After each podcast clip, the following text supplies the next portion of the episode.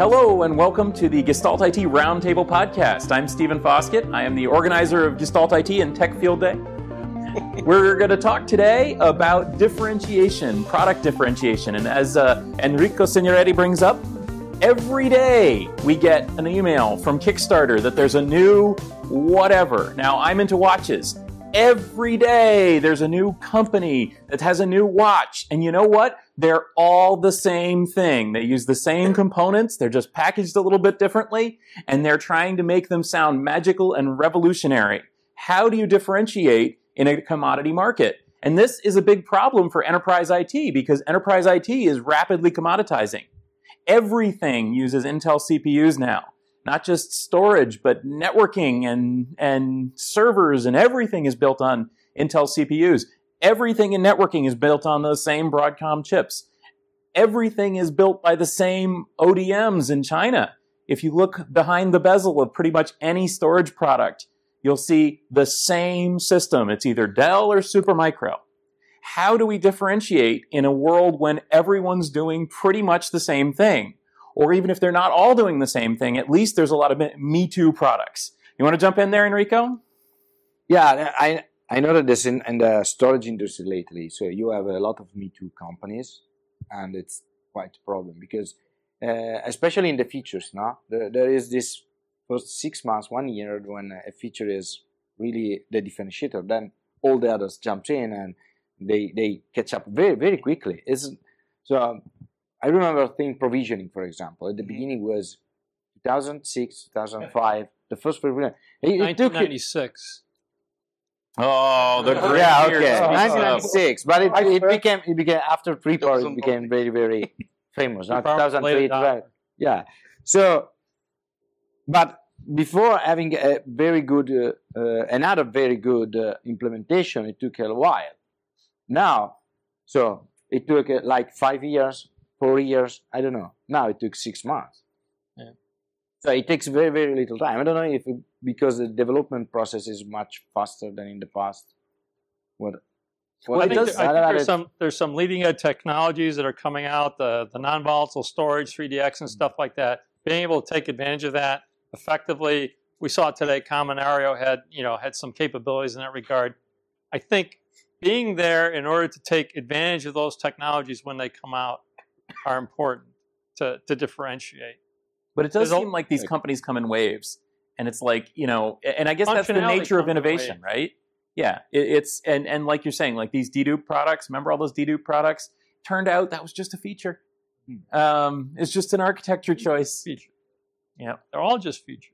Yeah. Well, that's that's the problem, right? All these flash storage companies, all flash arrays. We had that argument earlier today, right? Uh, Gartner defined storage, and um, all flash arrays. Turns out they didn't exist. That was just an architecture choice. That yeah, was just then, a way to build is, it. The, the big problem is stay innovative. You, you know, the, the staying innovative is a, a, very big problem today. So you have to uh, you, you design a product today, an architecture today.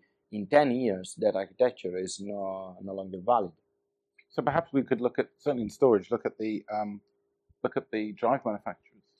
You know, what do hard drive manufacturers do to differentiate themselves nowadays? They don't really, do they? They're all pretty much mm-hmm. kinetic drive devices yeah. and SMR, well, yeah, kinetic, kinetic devices. helium, right? But all of those, those are just, leap, just leaps around capacity, aren't they, to make the drive a little bit bigger than the next one, and then they all catch up. So, you, mm-hmm. and yeah, the only thing that matters, the only spec that matters on on hard drives today is how many TBs is it?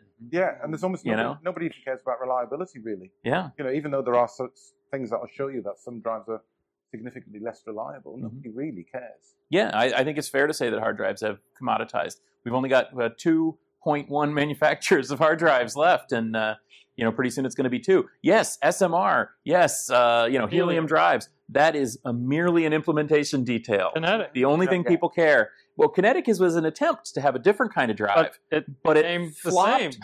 and the funny thing is, both of the companies had their own, and they had one, and they were trying to standardize it and trying to make something that works. They're trying to commoditize it. But isn't that the point of commodity? Is you don't have to worry about all the speeds and feeds. You, it's just good enough. Like we're getting to mm-hmm. that point where for storage, we're doing the same things we did with compute. If I buy from a tier one vendor, I know what I'm getting. I care more about post sale support and the nice lunch that I got taken to during the procurement decision. I don't really care about various arguments on Twitter about what is the best mm-hmm. ASIC or what is the best backend architecture. I mean, it's all very interesting and stuff, but but let's face it, most of our customers aren't really differentiation the business model and support. Then, if the hardware component is I think it's, it's, it's, potentially that, or or how you. Oh, the differentiation is in the software. What are you going to do with it? Ray, I Ray, what do you I have to say? You can differentiate in hardware. It's costly, it's time consuming, but you know, you look at 3PAR, it's ASIC. You look at Hitachi, it's their own con- configuration. If you look at you know DSSD, it's their own hardware. You can differentiate hardware. It's costly and it's time consuming. And the question is, will the software functionality get to a point where that differentiation doesn't matter anymore? Well, let's talk about a, another market where we've got commodities. Uh, you've got commodity hardware, and you've got commodity software too. And there's attempts at differentiation. Phones, right? Think about it. All the Android phones, most consumers think of them as pretty, you know, stand in for each other, right? They think of them as, you know, smartphone, generic smartphone. And they'll buy whichever you know, some of them will take whichever one their service provider is offering, you know, whichever one's free, whatever like that. But then, then there's that one, that one company that's differentiating by building their own phone platform. And they've got their own hardware and literally their own CPU, their own software. Um, is that a market? Is that a model for what could happen in the enterprise? Could we have truly differentiated products in a world of commodities? Maybe is, isn't it uh, maybe uh, worth considering the let's say the broader ecosystem of a product for example of a company which is offering let's say integration points with other products from the service line from their from their line sorry um, if we go for example for hyper converge for example two three years ago there was maybe one two companies on that now everybody's screaming me too we're the one who invented it and uh, and so on but if you get down to the features basically almost all the companies offer something similar maybe SimpliVity is maybe doing something really different in this in this field. I mean, with their uh, specific technology and card. But otherwise, SimpliVity doesn't have uh, the hardware. It's very very basic. Yeah, the differentiator is not there. The, yeah, it's it's, a, IP. It, it, yes, exactly. It's so the, the, the problem is look at Google. Uh, a couple of weeks ago, they announced that they have a CPU for uh, artificial intelligence. Google CPU. Yeah, but it's really? Google. It's Apple. It's Google. Potentially, it's Facebook. Yes. Facebook tomorrow has a problem. They can design, build, and uh, have a product that is viable because actually they have the numbers. And No one else has that. So if you have a very small Chinese uh, manufacturer like Xiaomi a few years ago, okay, you can start just with standard hardware and you can put something on top of it to make it you know, more fancy, more whatever. But actually, you can start from scratch. Look at violin. Yeah. So, well, that's that's the thing. Let's bring it back to the enterprise here. Maybe bring it back to storage. You got violin. You got Pure with the the, the new FlashBlade. Uh, maybe Ray's right. no, well, but, but it's no. it's hard. So I was saying the contrary. So you have violin. They they they spend so much time and money building a a, a, a, product that now uh, doesn't have the future and can keep up. But also 3PAR. 3PAR was bought in uh, was 2010, 2012, right? And it was not going very good. You, you, you have to think about so tri, uh, 3PAR was lucky, okay, that there was Dell and HP fighting for them, a lot of money spent on them okay and then it's hp that can continue to develop the, the chip but actually think about 3PAR without the acquisition. Yeah would, i mean the key would, would be would be a problem for them mm-hmm. uh, every other year finding a new a, a new chip and improve that chip. But you know what? I, I think you'll probably find that there's less and less use of that chip in the 3PAR platform I don't think so. More, I think they. I think I more. think so. I think they use it, but I don't think they use it in time. They move. They move compression in there. They're moving functionality in there. They, any, any, a lot of their new functionality is coming out. I think it's important if you're going to do hardware innovation to provide real value from it. And the mm-hmm. problem is if you start if if the hardware innovation doesn't really supply the value, and there's software that can come over here and do the same functionality uh, almost as much with without you know the hardware development costs and time and all that stuff. That's when you lose out. I think that the, the, the challenge with Apple versus Android, you know, Apple defined the market for smartphones to some extent, but they also went after it from a from a from a consumer side, understanding what the value is and how how are you going to make this sort of uh, environment as easy as possible and and that's where so, they that's where they that's where they really expanded. But they have. I, I don't want to. So, are, are we sure that the final goals of Apple and Google are the same? No. Because Google Google, Google sell advertisement mm-hmm. and yeah. search, so they want the phone in the hand of two, three, four billion people if possible. Apple want to make money on each on single device. Okay, luxury devices are the best devices to make money. So you have you can differentiate when uh, Google wants 100, if possible, they want 10, uh, 10, 10, uh, $10 phone if it's possible because they want that you search and you buy products. Uh, yeah, I agree. If if Google could get Android given out for free, yeah. as long as it served the as long as it fed back into the Google search stuff, mm-hmm they would be perfectly happy for it, right? And that's literally that's how they they, they Android really is free. Uh, so you're right, yeah. So Google's trying to feed the Google machine, Apple's trying to make margin. So it's really not. Um, there is so far no enterprise a- analogy for Google, right? There's no enterprise uh, uh, system that is just trying to feed the machine. I don't know, maybe Amazon. Amazon. Amazon. Uh, oh but uh, but you're right. There's not a direct there's not a direct parallel there. So, um, but it is it is so difficult to try to figure out. Yeah, is the is it still possible to really differentiate your products, or is it just part of the current wave of development? You know, oh now it's the you know object storage wave. Now it's the software defined storage wave. Now it's the OpenStack storage wave or the Docker storage wave or whatever comes next. And well, the, the, thing with Apple is that they owned everything, right? They own mm-hmm. the hardware. They can make those differentiations. In the enterprise space, you've got all these different variables, right? Mm-hmm. And we heard today through Kaminario that uh, they're looking at futures. They're looking at how they're going to define the storage path itself to get those differentiators on their storage platform. So are we still are we able to define the, the differentiation. So you, if you are an enterprise, you are buying an application. You are not buying infrastructure, actually.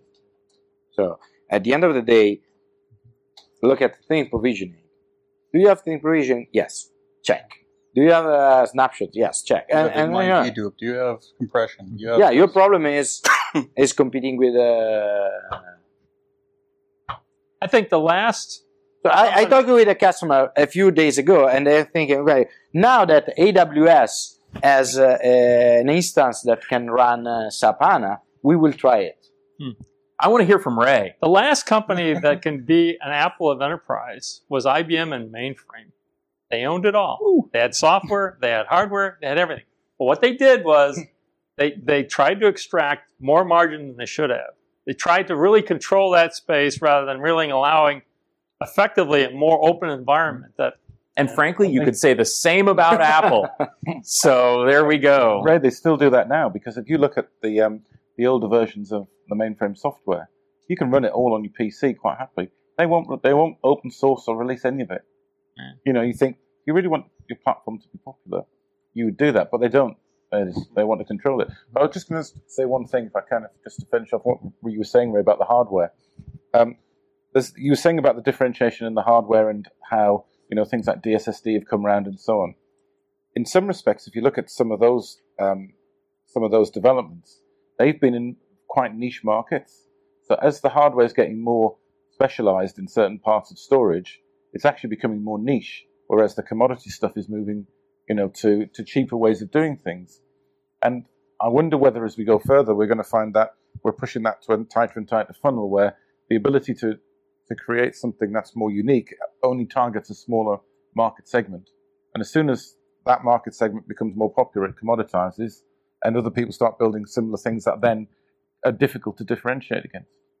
and that's I think that's a pretty wise uh, wise thought. You know, I mean, if you look at you know the and and not just from a hardware perspective, but a truly differentiated storage product. Um, you know, look at something like SolidFire. It was designed for a certain specific use case. You know, multi-tenant block storage for the cloud with quality of service and all that. We were saying earlier um, that's that's a market of um, just a few dozen potential customers. Um, you know, who who would potentially want that, but those people really, really want it.